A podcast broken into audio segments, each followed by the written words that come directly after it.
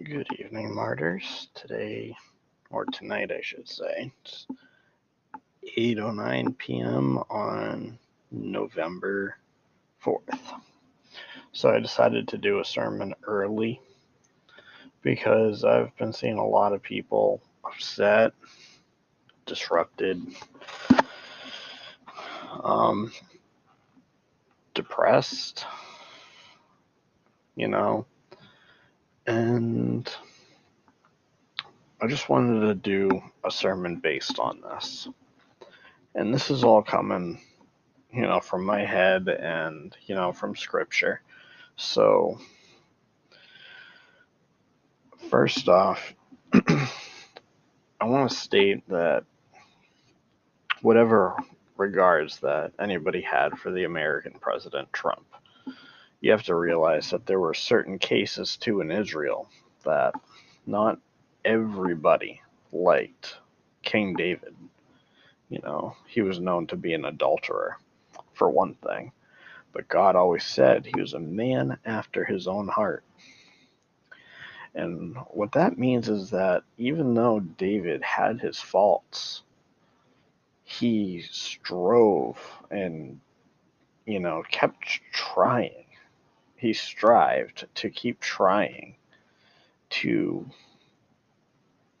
win God's heart, to show God that everything he's doing, he's doing for him. You know, um, the world is definitely in a chaotic way. Um,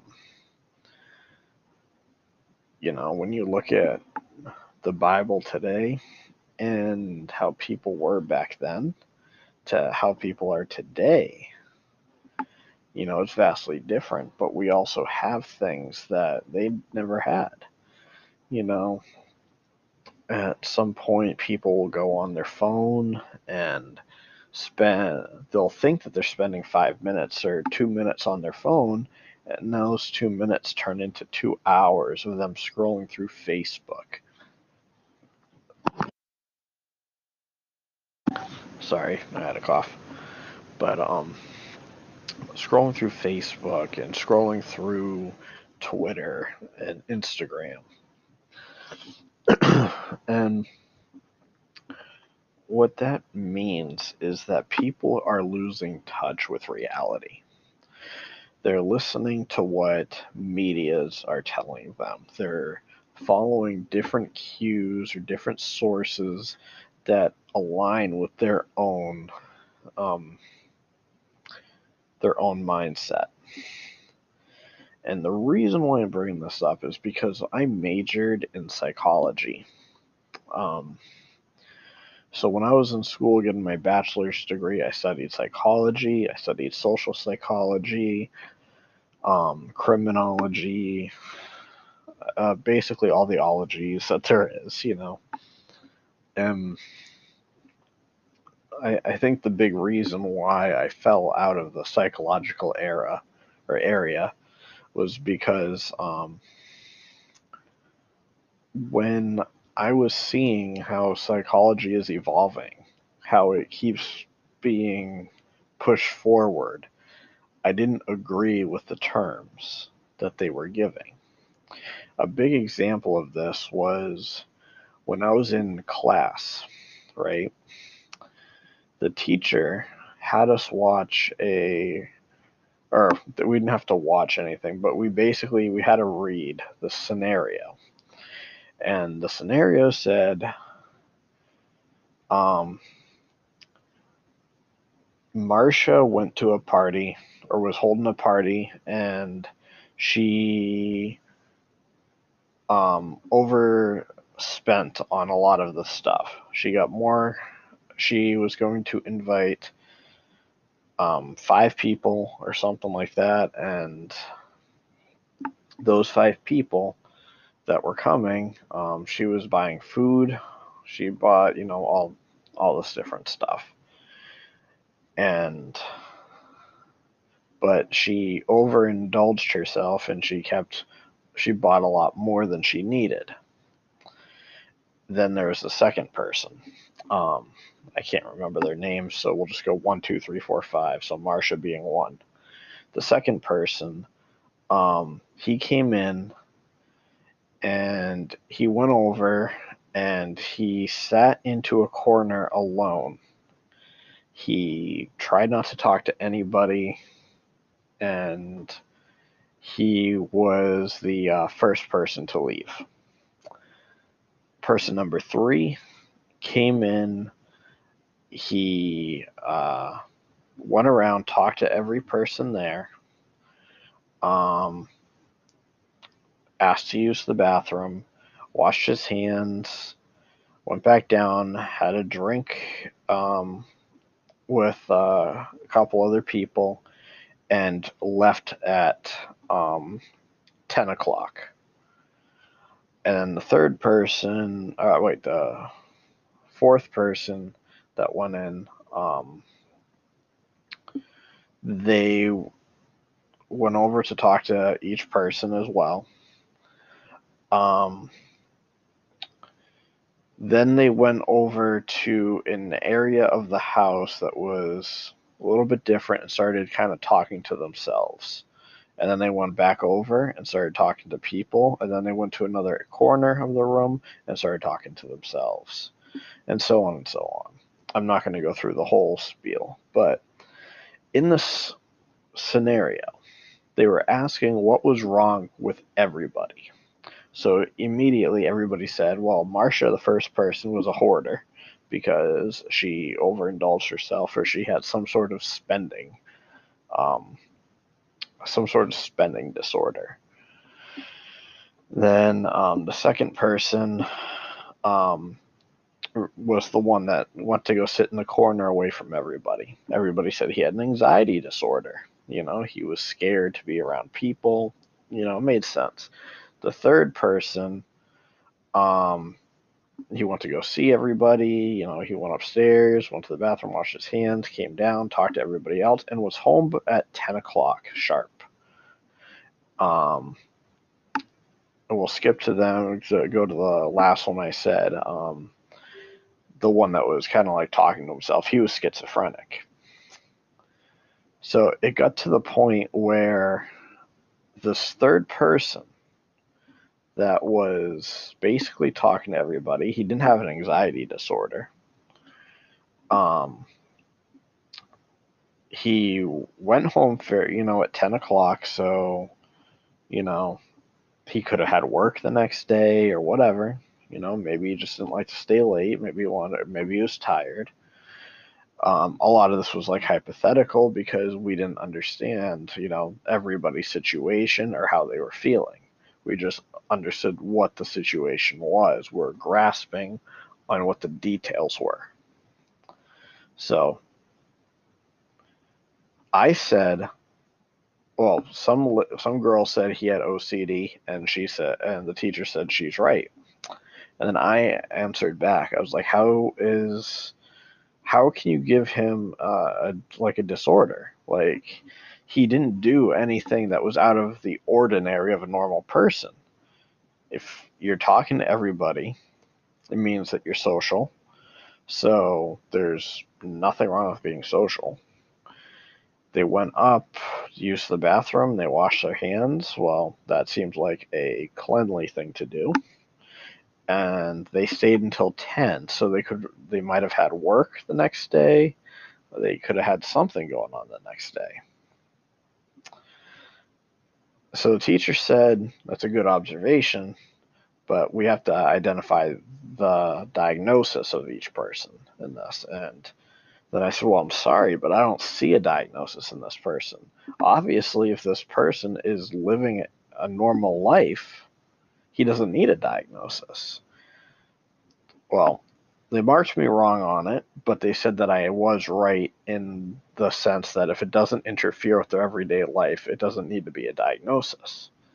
My point seeing is from the DSM 4 to DSM 5, we have seen a massive amount of growth in technology and disorders or linking to the technology. So with Facebook, Twitter, Instagram, all this other stuff, people are really taking out all their emotions and putting it into a device. And the reason why I'm bringing this part up is because during this whole election and during all this stuff, I'm not t- going by voting or anything. Um, as it, as it says in scripture that David was a man after God's own heart. King David, he was always there for God. He wanted to please him. Even though King David was faulty, he sinned, he wasn't perfect. You know, some of the people hated him. You know, they looked at him as like a tyrant in some ways because he was a very smart strategist and he was very ta- uh, tactical when it came down to wars. But was he a great king? Well, apparently, from what I've understood in reading in history in some um, seminary school, no, he wasn't largely popular. You know, and um, and just for you guys know, I'm not Catholic. The seminary school was just some. Uh, I went to like some Baptist one. I took a different courses for different people, and some of them were Baptist, some of them were um, apologists, some of them were Pentecostal. Um, the apologist is more of a discipline, but anyway, going back for I just want to let you know I'm not following a specific denomination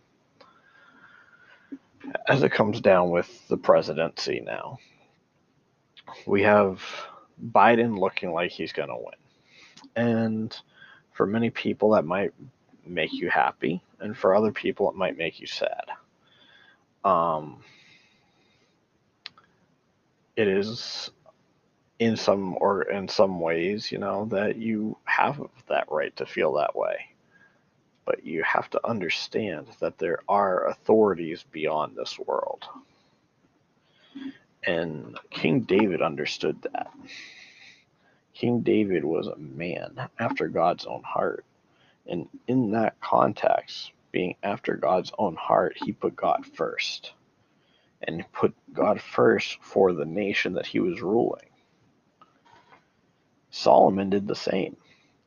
Although Solomon was a little different, he was a syncretist, so he kind of dabbled with different gods here and there, you know, like Baal and stuff.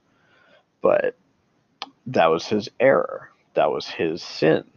Everybody has sins that they don't want to admit to. And sometimes that's why they all fall away from the faith. But that's why Jesus died on the cross to have us be forgiven for those sins. So, when it comes down to this, and everybody listening to this crazy story that I just spat out about psychology and stuff, I want you all to understand that going out and rioting, looting, trying to make a point in the favor of violence isn't right. As Christians, as you know, as what the Islam's, uh, the Muslims call us as people of the book, what whatever denomination that you're in, you know, we need to set an example. As people were being radically thrown into an area where it was to the point where they had a riot and loot stores and do horrible, horrible things, you know. We need to set an example not to do that. Yes, for the next four years, there's going to be people unhappy. There's going to be people that are disgruntled. They're not going to like the way things are going. But that doesn't mean that there's a problem with, you know, the situation we're in. God has this all planned out. God is the higher authority. God knows what's going to happen next. So be a person after God's own heart. I'm not a political person. I've stated that in my Twitter. I don't follow politics. Franklin Graham, you know, he endorsed Trump and he expressed his willingness for him and everything. And, um, you know, to me, you know, Franklin Graham is probably one of the greatest uh, out of the uh, evangelists. You know, him and Charles Stanley are both very, very great evangelists, you know, and highly revered. But for me, I go in a different direction and I'm not at the level that they are. I run a small podcast, you know, with a, a, slowly growing family, which I am grateful for. Thank God every day. Um, I am grateful for the people that tune in, the ones that listen, the ones that need to ask questions, the ones that follow everything as Christians, we need to stand and band together, you know, and just lean on each other. Because the way the world works and the way it's been functioning for the last, I don't know, three, four hundred years, um, you know, it, has been getting into a more of a decline, especially from, I want to say maybe the 60s to 70 era up till now. There's been a radical change. And you can see the radical change if you just look into history or if you lived through it. Me, I was born in the 80s and I'm alive now. And I noticed the radical change. You know, we lived through pandemics before, but nothing as severe as what we're going through. We've all seen our share of bad shit. Sorry for using that word, but we've all seen our share of bad stuff in our situation. Our situations, everybody goes through hardships. Everybody has financial problems, problems with their business, um, problems with their household, problems with their family, problems with their health, problems problems even with their faith. There's some people that just they will fall out of the faith that they have and then just stay fallen out of it and just continue with their life and pretend like God's not there. There's people that will literally just not even want to acknowledge God. And there's other people that will literally go outside to prove there, to try to prove there isn't a God. And all of these cases are revered um, by God. They're looked at. God manages all these things. And all you just got to do is pray to Him. I tell you that in Romans uh, 13, verse 1, let every person be subject to the governing authorities, for there is no authority except from God, and those that exist have been instituted by God.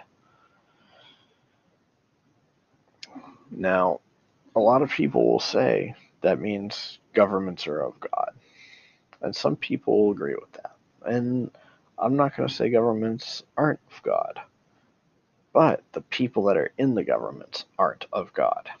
Not everybody that goes into the government wants God to be in it. And we have seen that numerous times of taking the Bible out of school. We have seen that numerous times of people dismantling faith from our culture. You know, in Luke 10:19 Behold, I have given you authority to tread on serpents and scorpions and over the power of the enemy, and nothing shall hurt you. God wants us to know that we have authority over Satan. God made us stronger than him. God made us more aware, more powerful, more. Satan can believe he's the most powerful being there is. At the end of the day, we're the ones that are sitting above him, and we're the ones being cradled in God's arms. And Satan lost the battle, he lost the war. You know, he tried to tempt Christ, Jesus, you know.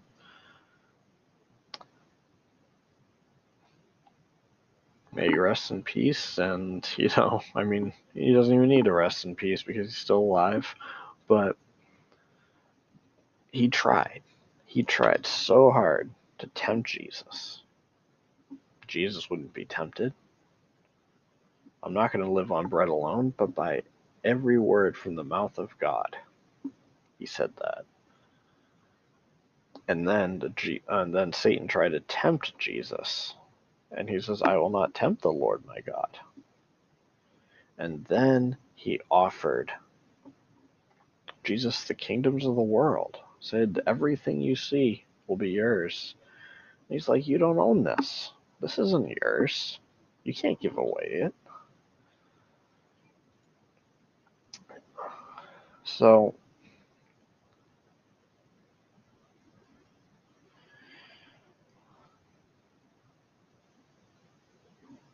basically what I'm trying to get at, you know,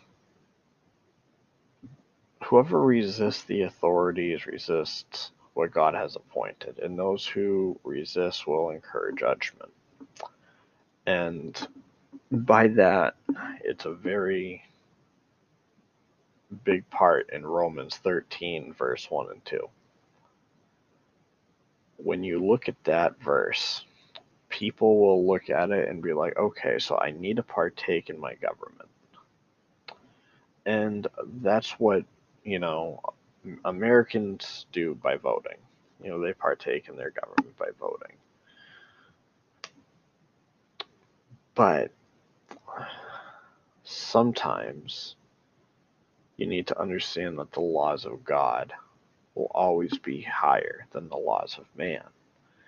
And what that means is when you look at what these presidents are trying to promise you and what the government wants to institute, not all of those are of God. What they want to institute is not of God. It's basically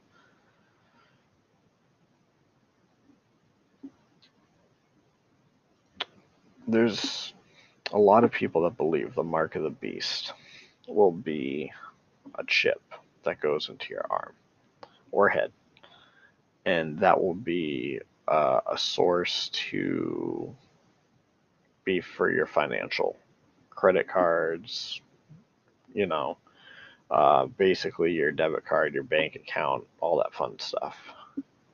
If this hypothetically was to ever happen, hypothetically, are you going to get the mark of the beast put on you because it's a government authority? Or are you going to follow the law of God and say, no, I will not put a mark from the devil um, on me? That is what you need to ask yourself. That is what you need to understand. And that is the point of this whole thing. God is the final authority. He'll always be the authority. That's what everybody should be focused on. God first. And that's what all what everybody needs to do. Is when you put God first, things will work out for the better. At this time, for those of you who don't know God and don't know his son, Jesus Christ, I urge you to go into episodes and find the sinner's prayer, recite that, and cast all your sins out, upon, you know, out to Jesus, and be forgiven for them. Thank God every day that He would be willing to give up His only Son to die for the sins of the world.